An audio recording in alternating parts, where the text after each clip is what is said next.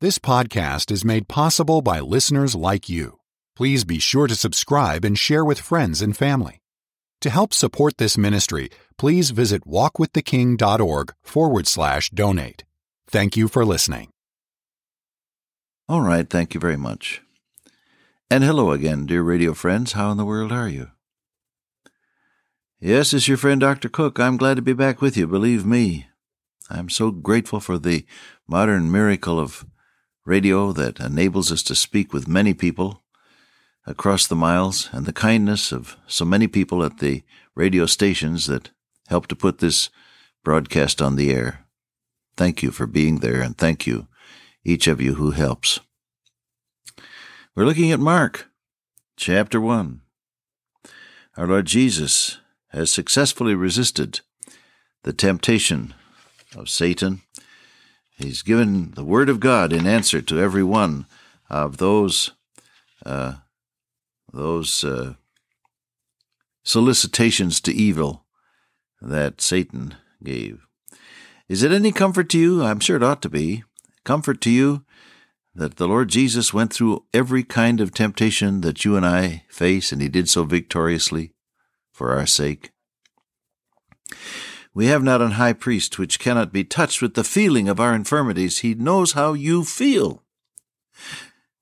Has it ever struck you when people were were visiting you, maybe you were ill or in pain or whatever it was, and they and they said, "Oh, I'm so sorry." And in the back of your mind, you were saying to yourself, "They may be sorry, but they don't know how I feel." Well, that's true. You know, other human beings may empathize and sympathize, but they just they can't live inside of your skin, so they never do know quite how you feel. But the Bible says Christ is touched with the feeling of our infirmities. He knows how I feel, and he cares. Casting all your care upon him, Peter says, for he careth, careth for you. That verse means you are his concern. He's got you on his mind, and he's concerned about you. He cares about you because he feels how you feel. When you're discouraged, he knows how you feel. When you're tempted, he knows how you feel. When you're hurt, he knows how you feel. When you're so tired you can't put one foot ahead of another, he knows how you feel. When you're angered, he knows how you feel. And you can trust him. That's why it's so safe to bring every thought into captivity to the obedience of Christ. You can turn your mind over to the Lord Jesus because he knows how you feel, and he's going to think his blessed thoughts through you, through the indwelling Holy Spirit. It's great truth, isn't it? Now, Mark disposes of the imprisonment of John the Baptist with a phrase. It's just like him, you know, everything is short and encapsulated. He says, "Now, after John was put in prison, Jesus came into Galilee, preaching the gospel." You know why John was imprisoned, I guess, don't you? He gave the message out in in in straightforward truth. The words of truth that moved many to repentance goaded others to resistance and resentment. John even challenged King Herod to admit his sin. Herodias, the woman whom Herod had married illegally, decided to get rid of this desert preacher, and so she was ultimately able to have him killed. But she wasn't able to stop his message. The Lord Jesus was already on the scene. The one whom John had introduced was there, and the ministry had been completed. John put in prison. John got discouraged. Another of the Gospels said that he sent some of his followers to the Lord Jesus, asking, "Art thou he that should come, or do we look for another?" The unspoken question was, if you're the Messiah, why am I here in jail? I introduced you. Why am I here in this kind of a miserable situation with my life in danger if, if you're the one that you really say you are, and I introduced you? Why do you let me be here? It's a perfectly normal question to ask.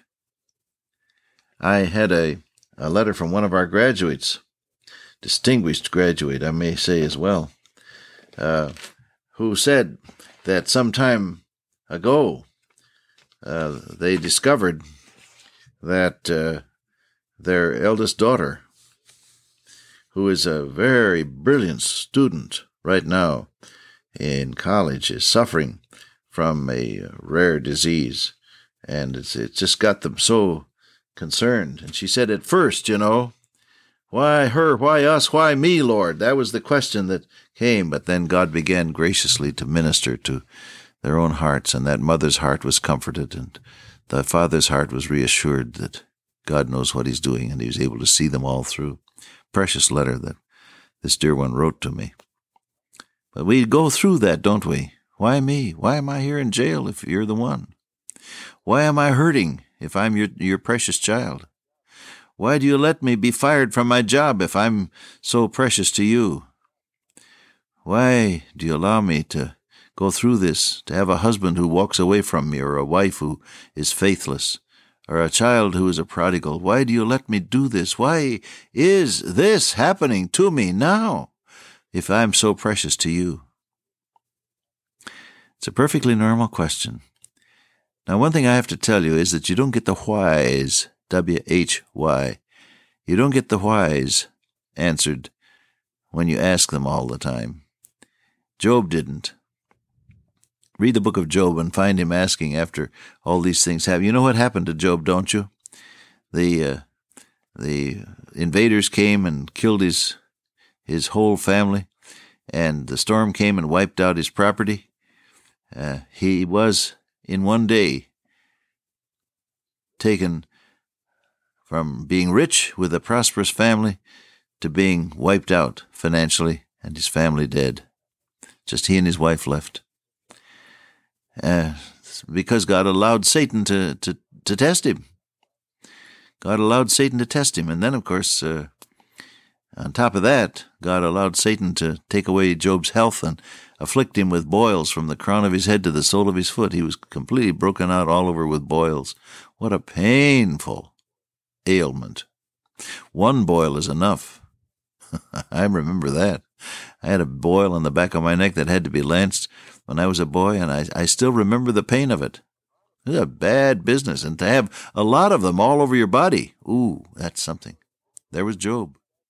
And so in the midst of all that, he, he was asking questions. Why was I born? Why didn't I buy, die? Why didn't I die before, right after I was born? Why did God allow me to grow up and get to be a man? Why does all this happen to me? Why?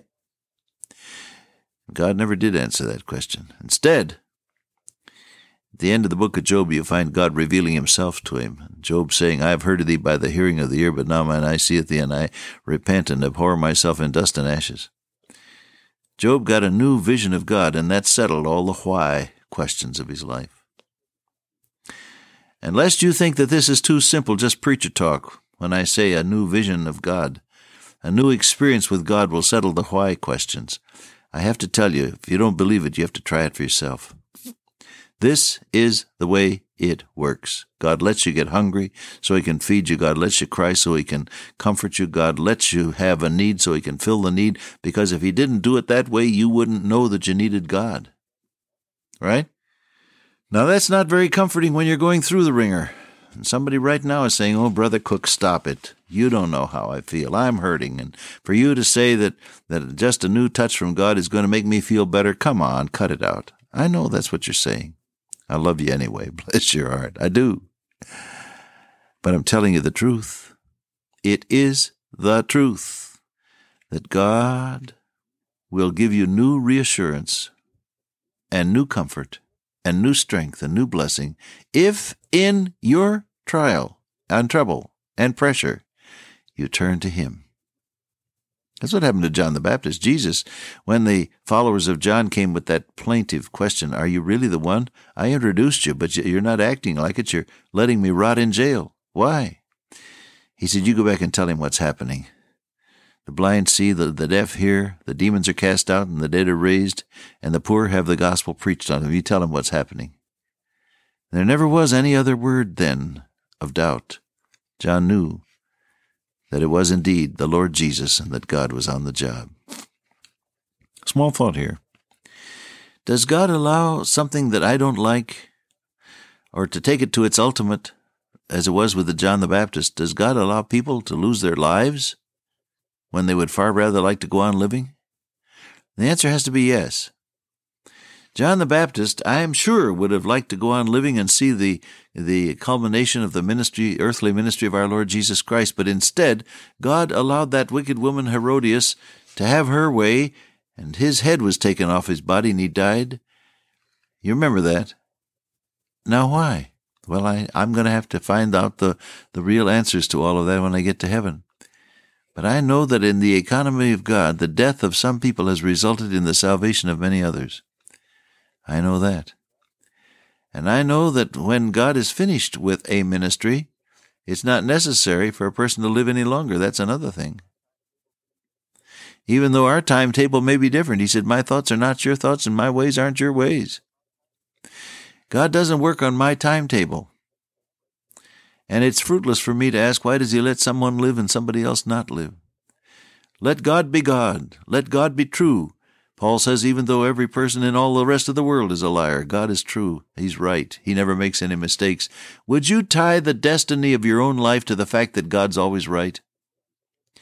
Would you tie your daily schedule and your destiny and what happens to you and how you feel about it, would you tie all of that to the fact that your God is always right? He never makes a mistake. He said, I know the thoughts that I think towards you, thoughts of good, not of evil, to give you a desired end. God knows what he is doing.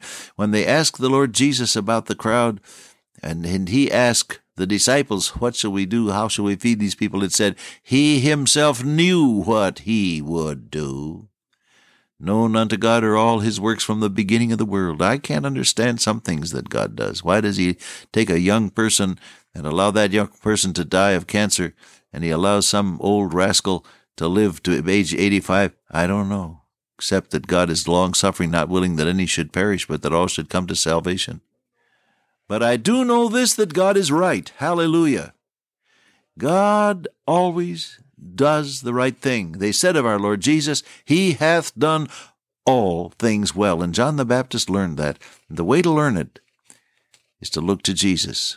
When John asked, hey, are you really he? And if you are, why am I rotting in jail? Jesus said, go back and tell you what's happening. The, the Messiah, the, the Christ, the Son of God is on the job, and people are being saved and healed and blessed. When God is at work, you and I are reassured. Let God begin to work in your life in a new way, and you will be reassured concerning the variables and the questions that have bothered you before. Good idea? Thanks be unto God, which comforteth us in all our trouble, that we may be able to comfort them which are in any trouble by the comfort wherewith we ourselves are comforted of God. God allows you to to need comfort so that you can reach out a tender hand to somebody else along the way. Well, we go on in Mark chapter one the next time we get together. Dear Father, today, may we look at the tests and the trials and the tears and the heartaches, as well as the victories, as part of thy perfect plan for us in Jesus. I pray in his name, amen. Till I meet you once again by way of radio, walk with the King today and be a blessing.